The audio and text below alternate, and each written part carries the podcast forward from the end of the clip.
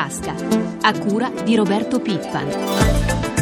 E buongiorno da Luca Patrignani. È stata una serata attesa e intensa per i destini finanziari dell'Europa, della Grecia e anche dell'Italia. A Cannes l'atteso faccia a faccia tra i leader di Francia e Germania, Sarkozy e Merkel, e il primo ministro greco Papandreou, dopo l'annuncio shock del referendum ad Atene sul salvataggio del paese. A Roma, praticamente in contemporanea, il Consiglio dei Ministri chiamato a varare le misure anticrisi chieste al nostro paese dall'Europa e dai mercati in vista del G20 che inizia proprio oggi, sempre a Cannes. Allora allora cerchiamo di capire cosa è successo davvero ieri sera, cosa si è deciso nelle varie sedi. Lo faremo con molti ospiti. Il primo, e lo saluto, è il presidente dell'ABI, l'Associazione Bancaria Italiana, Giuseppe Mussari. Buongiorno.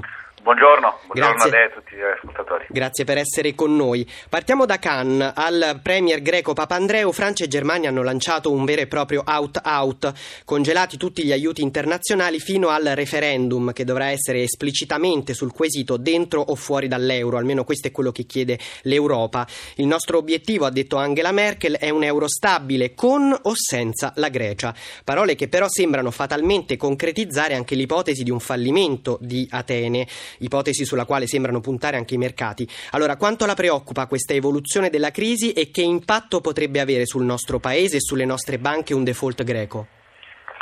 Ma, mm, preoccupa perché è evidente che la Grecia ha fatto un passo indietro molto grave, aveva trovato un accordo, ha ottenuto degli aiuti, questo non lo dobbiamo dimenticare, avrebbe ottenuto degli altri aiuti e ha subordinato però i suoi impegni a un consenso popolare che ovviamente fino a quando non verrà espresso sospende il resto degli aiuti. Un'Europa senza la Grecia dal punto di vista politico, geografico sarebbe una cosa grave. Se poi mi chiede quale effetto può avere su di noi, ma dal punto di vista diretto un effetto molto molto relativo, le banche italiane hanno un'esposizione assolutamente risibile nei confronti della Grecia. Può però rappresentare un precedente, allora è possibile che un paese dell'area euro esca dall'euro e non onori o onori in maniera parziale i suoi impegni. È chiaro che questo determina maggiore incertezza e la maggiore incertezza può essere un peso per gli interi, per, per, tutti i paesi della stessa area. Certo, in questo clima di incertezza però qualche segnale rassicurante ieri è comunque arrivato. I dati del Ministero del Tesoro sul fabbisogno dello Stato ad esempio indicano un miglioramento dei nostri conti pubblici e messaggi positivi sono arrivati anche dal rapporto sulla stabilità finanziaria curato dalla Banca d'Italia. Presidente Mussari, ascoltiamo assieme la scheda curata da Marco Sabene e poi la commentiamo.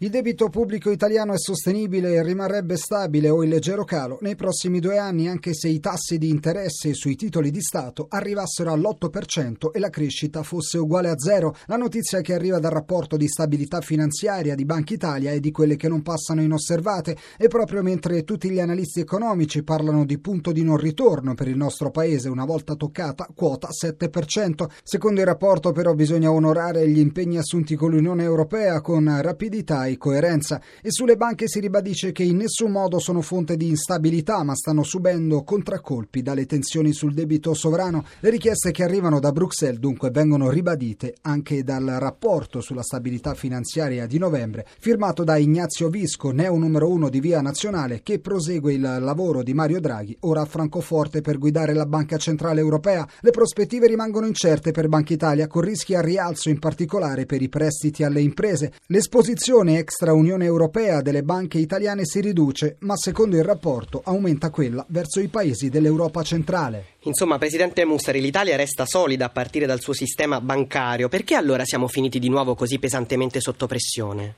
No, guardi, noi prima abbiamo parlato della Grecia e bene chiarire a tutti che l'Italia è cosa assai diversa. L'Italia è la seconda economia manifatturiera d'Europa. Eh, l'Italia ha un patrimonio pubblico e privato significativo, ha debiti verso le famiglie molto relativi rispetto ad altri paesi europei, addirittura anche se gli interessi arrivassero all'8% e io credo, mi auguro che mai ci arrivino, comunque il nostro debito diminuirebbe, quindi partiamo da una posizione assai diversa, molto molto più solida. Perché siamo entrati nel mirino? Perché non riusciamo ad esprimere con chiarezza una traiettoria di crescita. Il nostro problema non è tanto quello di arrivare a conseguire gli obiettivi che ci siamo posti con gli ultimi due decreti legge convertiti in legge, quanto quello di dare la chiara idea che lo stock del nostro debito pubblico, che sono 1900 miliardi di euro, sia sostenibile e perché sia sostenibile nel tempo occorre che il Paese cresca. Dunque un messaggio rassicurante anche ai risparmiatori che in questi giorni di tempesta sono preoccupati? Ma non c'è dubbio, cioè i, i bot italiani non sono come i titoli pubblici greci, questo deve essere assolutamente chiaro, altrimenti facciamo il gioco della speculazione. Chiarissimo. Allora... Arriva... Certo, io, io, allora la prego, Presidente Mussari, Presidente dell'ABI, di rimanere con noi, mentre do il buongiorno anche agli altri ospiti di oggi. Benvenuto a Ivan Malavasi, Presidente di Rete Imprese Italia, l'associazione che riunisce le sigle dei piccoli e medi imprenditori, dei commercianti e degli artigiani. Buongiorno. Buongiorno a lei e ai radioascoltatori. E buongiorno anche a Fulvio Fammoni, che è segretario confederale della CGL. Buongiorno a tutti. Ivan, Val- Ivan, Malavasi, presidente di Rete Imprese Italia, voi assieme all'Abbia, Confindustria e alle altre associazioni imprenditoriali martedì avete lanciato una sorta di ultimo appello al governo, misure concrete entro il G20, che è il G20 di oggi, oppure l'esecutivo ne tragga le conseguenze e passi la mano. Ieri sera il Consiglio dei Ministri ha deciso di non varare, lo abbiamo sentito anche nei giornali, un decreto, ma un maxi emendamento alla legge di stabilità che anticipa alcune misure della lettera all'Unione Europea. Si tratta, ne cito solo alcune, di dismissioni acquisizioni di immobili pubblici, dai quali si attendono circa 15 miliardi di euro in tre anni, norme sulle liberalizzazioni dei servizi pubblici locali, ma anche delle professioni, defiscalizzazione per le opere infrastrutturali. Queste misure soddisfano il vostro ultimatum oppure no? Qual è il suo primo giudizio? Ma il nostro ultimatum potrebbe anche soddisfarlo, temo che non soddisfi le esigenze dei mercati internazionali. Eh, sono misure dire, che vanno nella direzione giusta ma con eh, scarsa efficacia nell'immediato, di natura poco strutturale.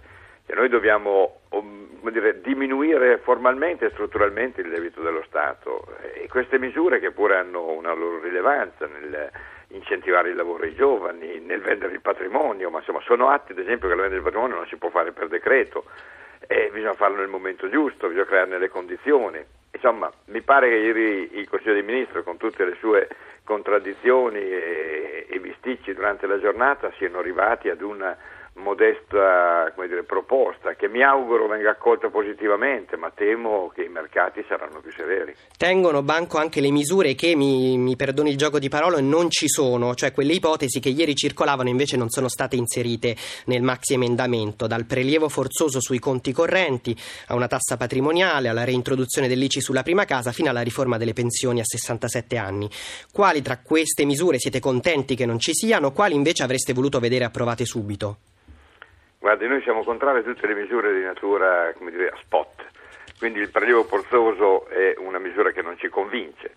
Eh, noi pensiamo, e lo ripeto, che ci sia bisogno di interventi strutturali per tranquillizzare e quindi riacquistare credibilità, tranquillizzare i mercati e gli interventi strutturali non possono essere, rispetto all'elenco, due priorità. Eh, un intervento sulle pensioni che va dire, calibrato bene, che va misurato bene, ma non c'è dubbio che forse per quanto noioso sia quello a un impatto sociale più accettabile e sicuramente una patrimonializzata finalizzata a, a ridare competitività al Paese, ad abbattere il conio fiscale a fare in sostanza un pezzo di quella manovra del decreto sviluppo che tanto ne si parla ma non si vede mai la luce. Molto chiaro, io ricordo tra l'altro agli ascoltatori che è possibile ancora un decreto e un disegno di legge che sono prossime misure che il governo prenderà oltre al maxi emendamento approvato ieri. Passiamo a Fulvio Fammoni, segretario confederale della CGL. Con lei vorrei concentrarmi sul pacchetto lavoro inserito in questo maxi emendamento, ma prima anche da lei, davvero in un flash un giudizio complessivo su queste misure. Guarda, il giudizio è abbastanza netto, questo è un governo ed una maggioranza che sono incapaci di decidere perché non hanno più i voti in Parlamento e durante una crisi così drammatica questo diventa in sé uno dei principali problemi competitivi del Paese. Non Invece... dà fiducia al Paese e non dà fiducia in Europa e quindi continueremo a dover decidere sulla base di input che ci danno altri. Invece per quanto riguarda il lavoro, il ministro Sacconi ha spiegato che non ci sono i cosiddetti licenziamenti facili che vanno affrontati prima con un uh, confronto, un dialogo con le parti sociali e qui resta il vostro no netto, non solo vostro ma anche di CISL e Will. Però le altre misure sul lavoro dovrebbero piacere a voi sindacati, quelle quelle approvate ieri. Si va dal potenziamento dell'apprendistato per i giovani con una decontribuzione, chiamiamola così, di questi contratti, un potenziamento dei contratti part-time per le donne, il credito d'imposta per chi assume al sud e per chi fa ricerca. Di queste misure che ne dice? Guardi, parliamone un attimo nel merito, perché francamente tutte le volte che questo governo fa misure per il lavoro fa dei guai. Qui si tenta di incentivare qualsiasi forma di lavoro, soprattutto qualsiasi forma di lavoro precario. Fra gli incentivi ci sono i lavori fatti col voucher e i lavori a chiamata. Fra gli incentivi c'è un part-time a qualsiasi orario. In Italia abbiamo il numero di ore più basso di tutta Europa. Ma parliamo dei contratti di, di, di apprendistato. I contratti durano tre anni con la nuova legge che è stata fatta. Si dice nessuna contribuzione per questi tre anni. Io se ci sono i soldi sono assolutamente d'accordo di intervenire sulla contribuzione, ma per chi poi alla fine dei tre anni assume questi lavoratori a tempo indeterminato, altrimenti per tre anni non si paga la contribuzione e poi si può decidere di non stabilizzare il lavoratore. Chiarissima la sua Oppure posizione. I collaboratori, questo 1% per i collaboratori. Io aumento dei contributi, se sarà confermato dai testi che girano, questo non servirà a niente, purtroppo, è troppo poco per, persone, per, la, per, la, pensione di queste persone. Potrebbe servire per dargli un'indennità di disoccupazione che non hanno. L'impressione è che invece servirà soltanto per fare cassa e per pagare le altre interventi. Chiarissima la vostra posizione. Io tornerei dal presidente dell'ABI Giuseppe Mussari. Lo abbiamo detto, anzi lo avete detto tutti assieme con gli imprenditori e la Confindustria, avete chiesto interventi concreti, perché lo abbiamo sentito c'è un problema di credibilità del nostro paese da risolvere. Allora sentiamo assieme cosa ha detto proprio dal G20 20 finanziario, anzi da quello delle imprese di Cannes, la presidente di Confindustria Marcegaglia e poi lo commentiamo assieme. Il problema di deficit di credibilità c'è, eh, c'è sui mercati finanziari, lo spread BTP Bund lo evidenzia, il fatto che siamo stati ampiamente superati dalla Spagna in termini di fiducia lo evidenzia, eh, però io continuo a pensare che questo è un grande paese, che non, non si merita questa situazione, quindi è per questo che dobbiamo immediatamente uscire da questa situazione di impasse di, di, in cui siamo fermi, non facciamo le cose e dobbiamo appunto subito fare le riforme che ci sono state chieste dalla Banca Centrale Europea, dalla Commissione Europea, che poi sono le riforme vere che servono per tornare a crescere. Presidente Mussari, davvero in un flash abbiamo poco tempo. Qual è il vostro primo giudizio, il primo giudizio dell'ABI su queste misure? Ma quello che dice il Presidente Marcegaglia, quello che ha detto prima Ivan Malavasi, l'opinione è assolutamente comune. L'Italia è un grande paese che ha bisogno di riforme semplici per tornare a crescere. Il Capo dello Stato nel suo intervento al Collegio europeo di Bruges l'ha detto con estrema chiarezza quello che l'Italia deve fare ci sono anche scelte dolorose, ci sono anche scelte che comportano sacrifici, ma ne va di mezzo il futuro del paese e il futuro delle giovani generazioni. Insomma, un momento, un momento, cruciale davvero. Allora io ringrazio, ringrazio i nostri ospiti, il presidente dell'ABI Giuseppe Mussari, grazie per essere stato con noi. Grazie, buongiorno a tutti. Grazie anche al presidente di Rete Imprese Italia Ivan Malavasi, buona giornata. Grazie, buona giornata a voi. E grazie al segretario confederale della CGL Fulvio Fammoni. Grazie a tutti, buongiorno. Tutto ciò di cui abbiamo parlato finora, dalla situazione della Grecia alle misure anticrisi italiane, ha chiaramente riflessi sui mercati e dai mercati riceve indicazioni in una sorta di circolo. Allora ci colleghiamo subito con la nostra redazione di Milano. Buongiorno ad Alberto Barbagallo. Buongiorno da Milano. Lo abbiamo sentito, l'ultimatum europeo alla Grecia, Papandreou che però tira dritto sul referendum, forse già il 4, di, eh, 4, o 5 dicembre. In più, ieri sera la Fed, la banca centrale americana, ha tagliato le stime sulla crescita degli Stati Uniti. Come reagiscono i mercati? Quali le prime indicazioni dalle piazze asiatiche? Beh, non abbiamo ancora dati definitivi dall'Asia poiché oggi non ha lavorato la borsa di Tokyo, ma Hong Kong finora cede il 2,14%, Singapore meno 1,31%, Mumbai meno 0,80%, in controtendenza Shanghai che guadagna lo 0,60%. Quali invece le previsioni di apertura per le piazze europee? I future sugli indici eh, si muovono con ribassi fra l'1,5 e il 2%, ciò significa un probabile avvio molto negativo da noi e negli altri mercati europei. Grazie Alberto Barbagallo dalla redazione di Milano per questi aggiornamenti. Cambiamo argomento, parliamo del mercato dell'auto che resta ancora in fortissimo affanno. Lo facciamo con Mauro Coppini, esperto del settore e tra le tante cose del suo curriculum, storico direttore di Quattro Ruote. Buongiorno. Buongiorno, buongiorno a tutti. Rapidamente, com'è andato allora il mercato in Italia ad ottobre? Il mercato è andato male a ottobre, è andato male tutto l'anno in Italia, un dato solo, dal 2008 ad oggi si è perso un milione di unità. Il lago si sta restringendo, i concessionari cominciano a essere in affanno, soprattutto le piccole aziende familiari, reggono solo quelli eh, da 100 milioni di euro di fatturato in su. E in questo scenario come si è mossa Fiat? Fiat è scesa un po' meno del mercato, ma certamente eh, è ancora uno stato di sofferenza perché eh, il calo a partire da gennaio è un calo importante. Si soffre la mancanza di prodotto, la Fiat si autoesclude dal mercato europeo. Oggi se togliamo il mercato italiano la Fiat è al 3,5% della quota europea, il che vuol dire non potersi permettere neppure una rete di vendita. Chiarissimo. Allora, grazie anche a Mauro Coppini, esperto del settore auto e direttore di Nuvolari TV e anche storico direttore di Quattro Ruote. La pagina economica finisce qui. Grazie a Francesca Librandi per l'assistenza al programma. Da Luca Patrignani, buon proseguimento d'ascolto in compagnia di Pietro Plastina con prima di tutto.